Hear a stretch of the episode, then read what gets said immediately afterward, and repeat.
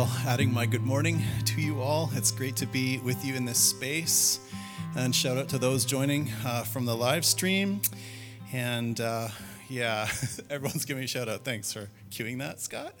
Um, we are continuing today in First John with a series of sermons we're calling Lessons in Love. And full disclosure, the title was partially inspired by a 1987 song by a band called Level 42 called Lessons in Love. Are there two people in the room that can bear witness to what that song is even all about? Just me. Great. Go check it out. It's on YouTube's. Um, so, we did a quiz last week. I thought that I may try another one this week because everyone's really into quizzes these days, just like level 42. Um, does anyone remember the primary love lessons in this little book? There's three of them, and they kind of follow in succession. And the first one is God is love. I've already given you one third of the answers. Does anyone know what the next one is? God is love and and light is true. The second one is that we see this most clearly in Jesus.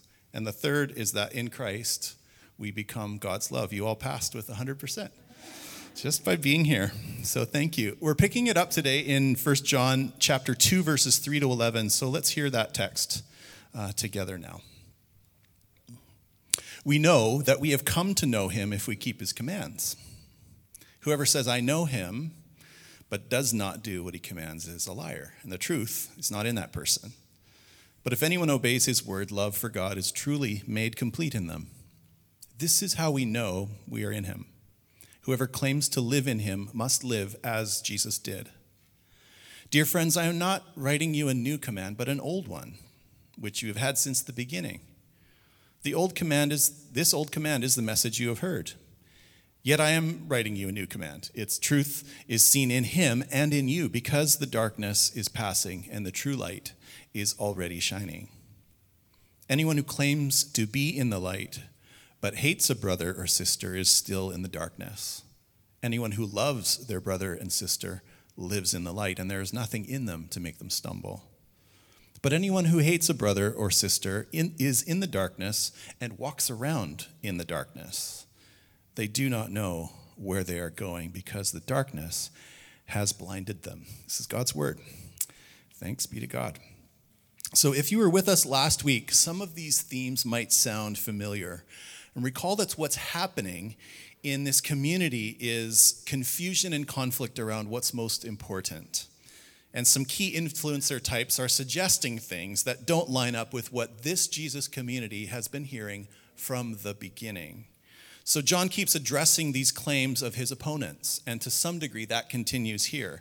Also recurring are the images of light and darkness. The difference here, though, in our text today is that the teaching is more directed towards John's readers than his opponents. He's offering wisdom that's more about what to do and how to live than about what not to do. So I invite us as we dive in to look for these things. And in the various sections we'll be looking at, I want to offer some connections. So, verse 3 begins with this, just comes right out of the gate. We know that we have come to know him.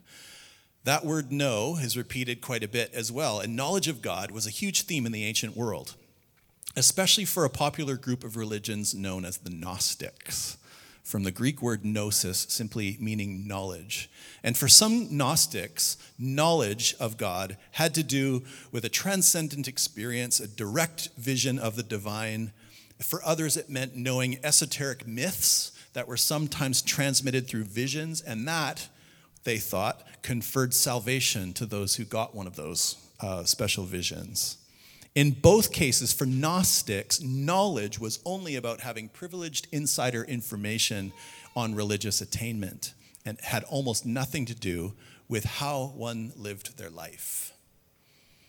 Other groups had other ideas. According to the Pharisees, knowing God was about believing the right things, it was about religious correctness.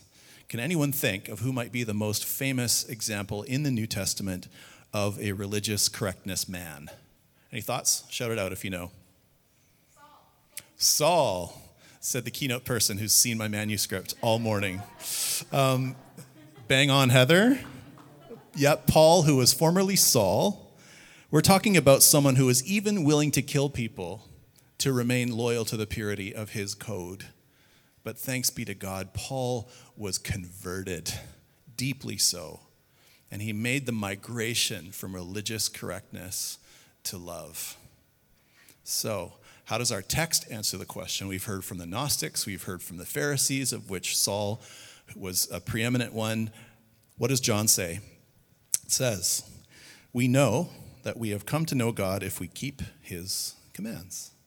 Simple, right? The question is, which commands? All of them?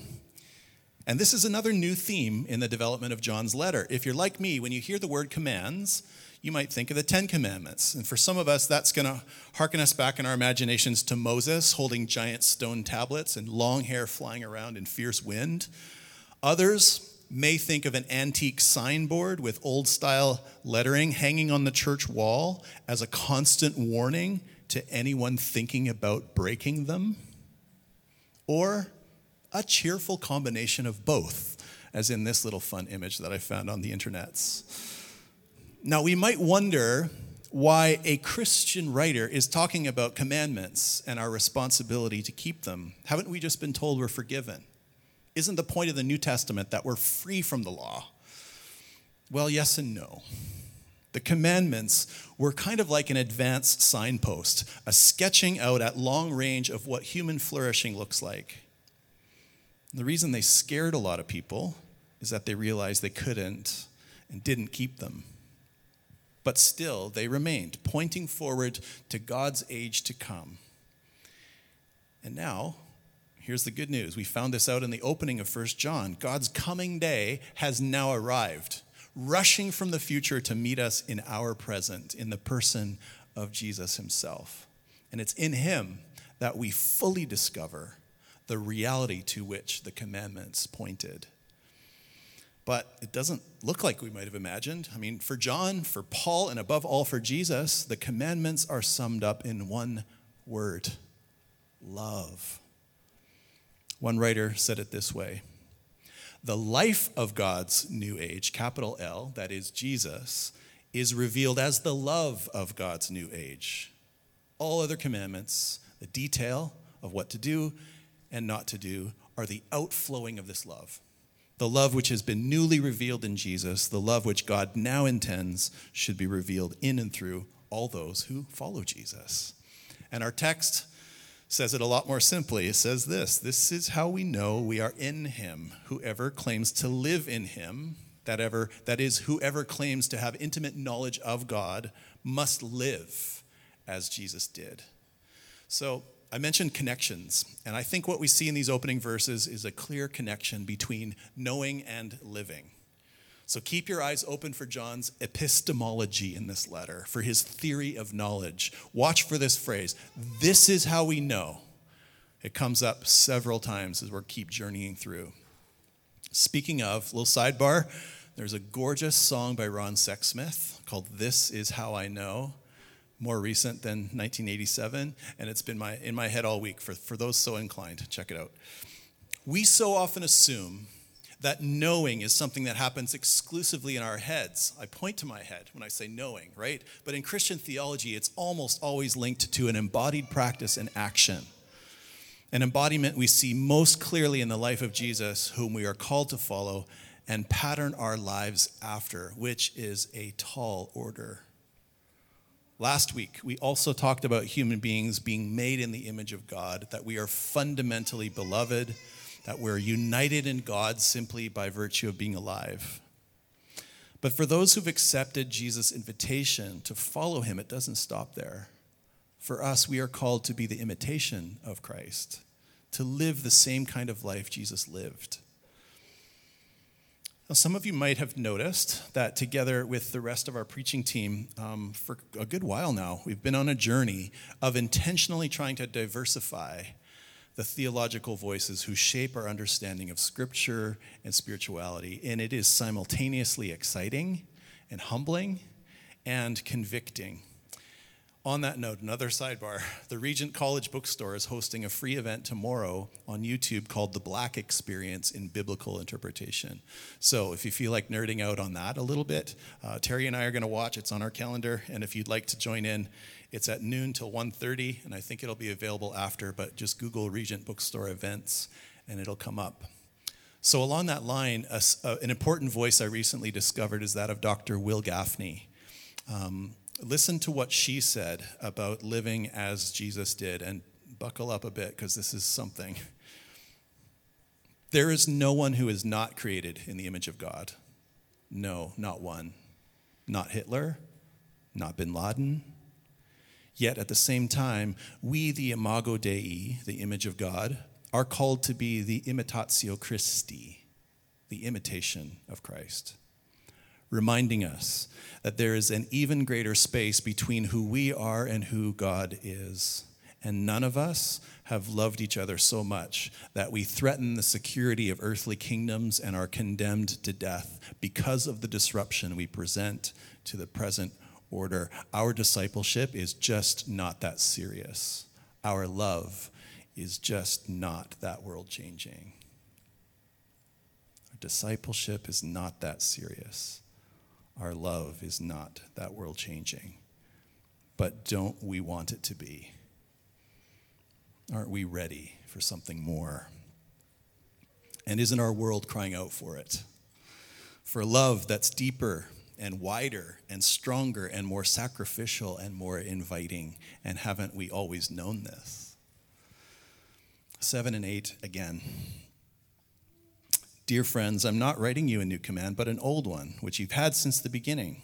This old command is the message you have heard. Yet I am writing you a new command. Its truth is seen in him and in you, because the darkness is passing and the true light is already shining. I have to laugh a little bit at this section because what are you exactly saying, John? New? Old? What is it? So, in one sense, Israel has had it from the beginning. In that way, it isn't new. I kind of feel like if Moses had heard Jesus talk about love, he would have said, That's it. That's, that's what all these commandments that I'm carrying that are really heavy all are all about. In another sense, as John has already said, this command is also new because it is coming into the present with Jesus himself as a gift from God's future. I think that's what the images of light and darkness are all about there. So it's both, it's old slash new. Um, I kind of wonder if someone it might use old slash new in a future translation of, of the New Testament. I'm not sure. But I kind of like that this thinking out loud wasn't edited out precisely because it, it causes us to ask the question, to dig deeper. In what sense is it new? In one sense, is it old? A second question we can ask of these verses are Are verses 7 and 8 referring to the preceding section or what follows? And I might suggest that the answer again is both. The commands summed up in the word love that we are instructed to keep are further fleshed out in what comes after.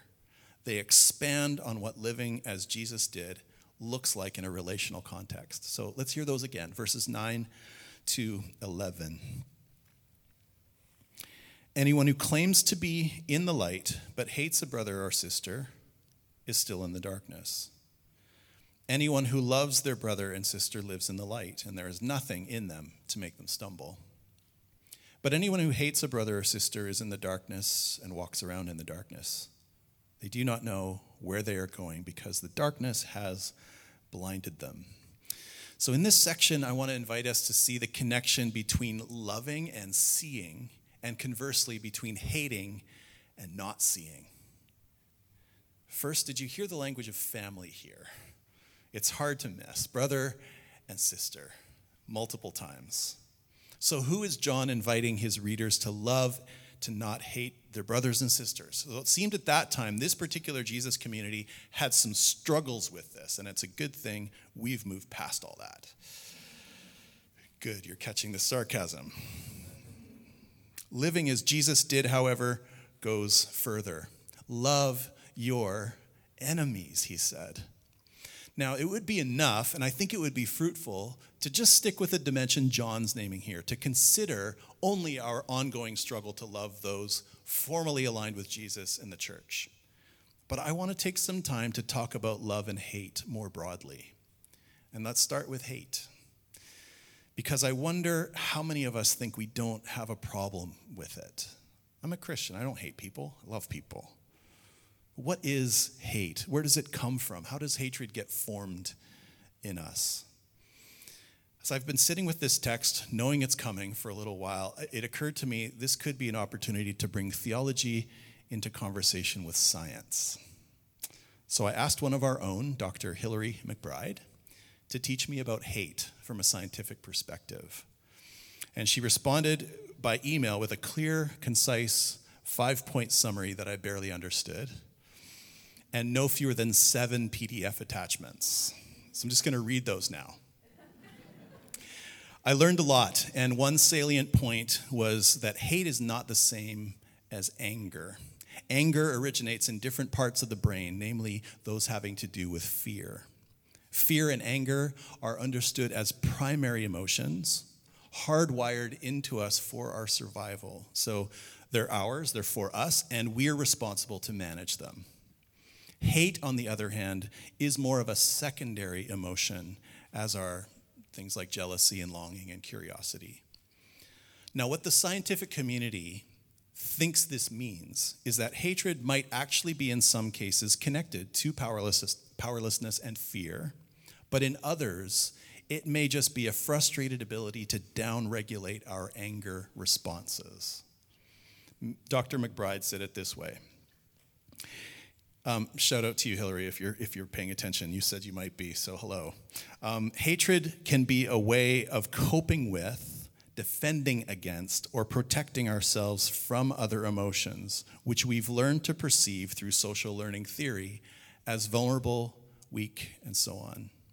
Hatred might not even be an actual feeling, but a series of coordinated neurophysiological responses to a feeling that come with action and behavioral outputs. In short, it's a tell, a marker of our lack of ability to feel our primary feelings.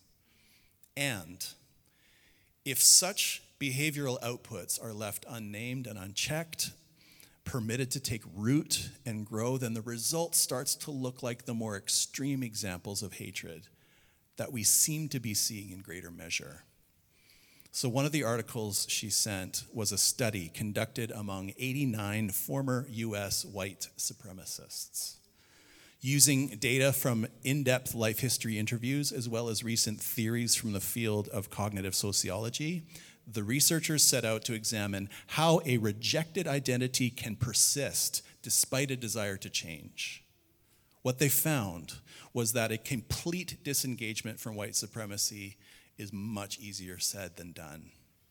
The substantial lingering effects experienced while trying to do so were described by the subjects as addiction. Hence, the title of the piece, Addicted to Hate identity residual among former white supremacists. So here's the sobering conclusion of that study. The researchers said, We do not endorse the idea of once a hater, always a hater, but there may be shreds of truth in this statement. Any kind of powerful identity will leave traces on the remainder of a person's life. The point is not that change is impossible, but rather transformation is never complete nor total, and some past identities linger while continuing to shape future selves. Individuals need to understand how these past identities may continue to shape their lives rather than remain unaware of these influences. So I offer this both for our awareness and our learning, but also to help us to develop our compassion muscles both for others who struggle with hate or are even addicted to it, as well as with our own inability to love perfectly. One more thing hatred is deeply connected to social identity theory.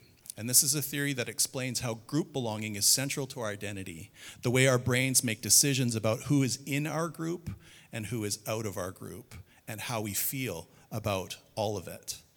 And I loved Hillary's response to this. Here's what she said I have lots to say on shifting our propensity to hate the out group. My ideas fall generally along the lines of shifting how we feel about those we perceive as other by creating new in groups. New in groups in which all humans are seen as part of our in group. This tricks our brain into seeing connection where once we had learned to see disconnection. So instead of the way we've been socialized to see difference, the healing comes in centering what is common among us a divine thread weaving together the fabric of humanity.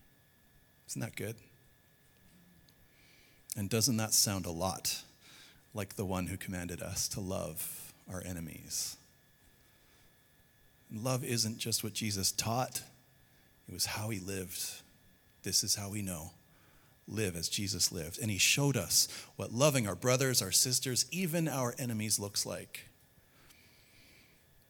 Remember that time when the disciples saw a bunch of noisy children, tried to send them away? Jesus welcomes them. Or the disciples see a crowd of hungry people, try to send them away. Jesus feeds them. Disciples see a woman of another culture and religion and ask Jesus to send her away. Jesus eventually listens to her, meets her need. A crowd refuses to show common courtesy to a social outcast named Zacchaeus. Jesus sees him up in the tree, treats him with dignity and respect. A group of prestigious people at a formal banquet look at a disreputable woman with disdain. Jesus sees her as someone who has loved much and so must be forgiven much. And when Jesus sat with his disciples near the end of his life, his final message was simple and direct and unmistakable. You are my friends. Love one another as I have loved you. So, John says, You want to know God?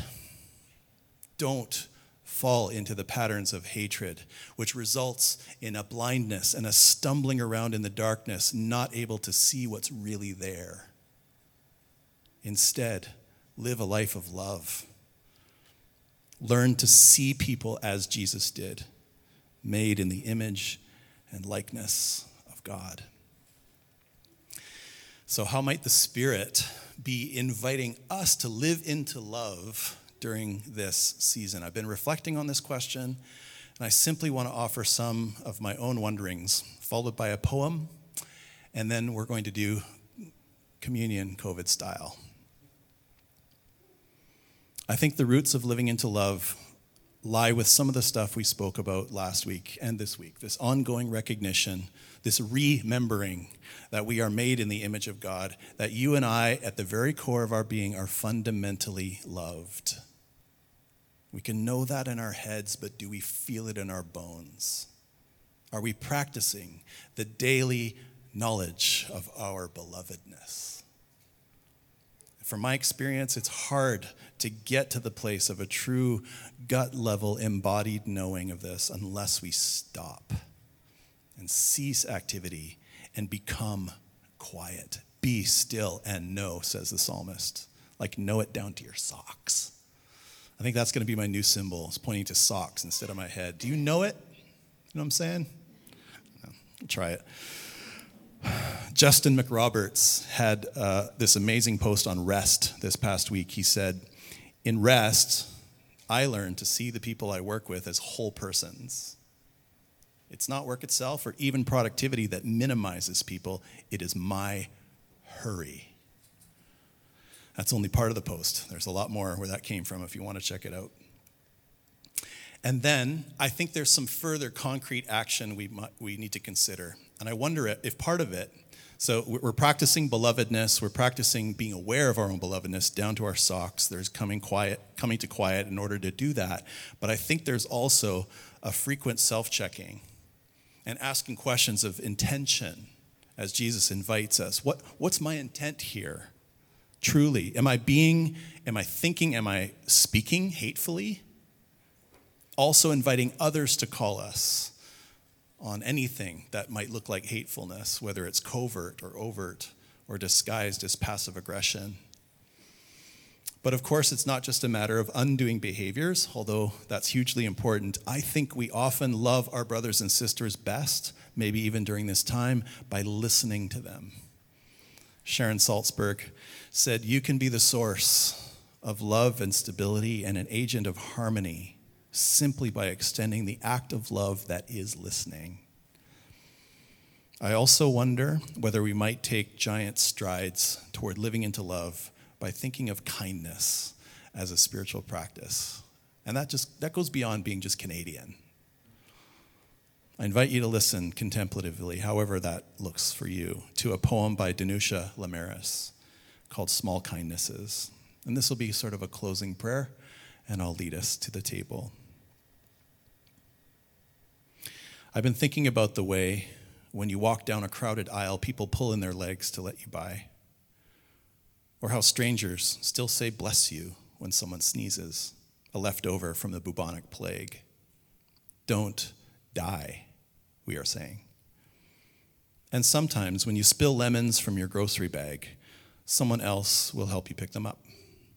Mostly, we don't want to harm each other. We want to be handed our cup of coffee hot and to say thank you to the person handing it, to smile at them and for them to smile back. For the waitress to call us honey when she sets down the bowl of clam chowder. And for the driver in the red pickup truck to let us pass. We have so little of each other now. So far from tribe and fire. Only these brief moments of exchange. What if they are the true dwelling of the holy? These fleeting temples we make together when we say, here, have my seat. Go ahead, you first. I like your hat. What if, indeed? Amen.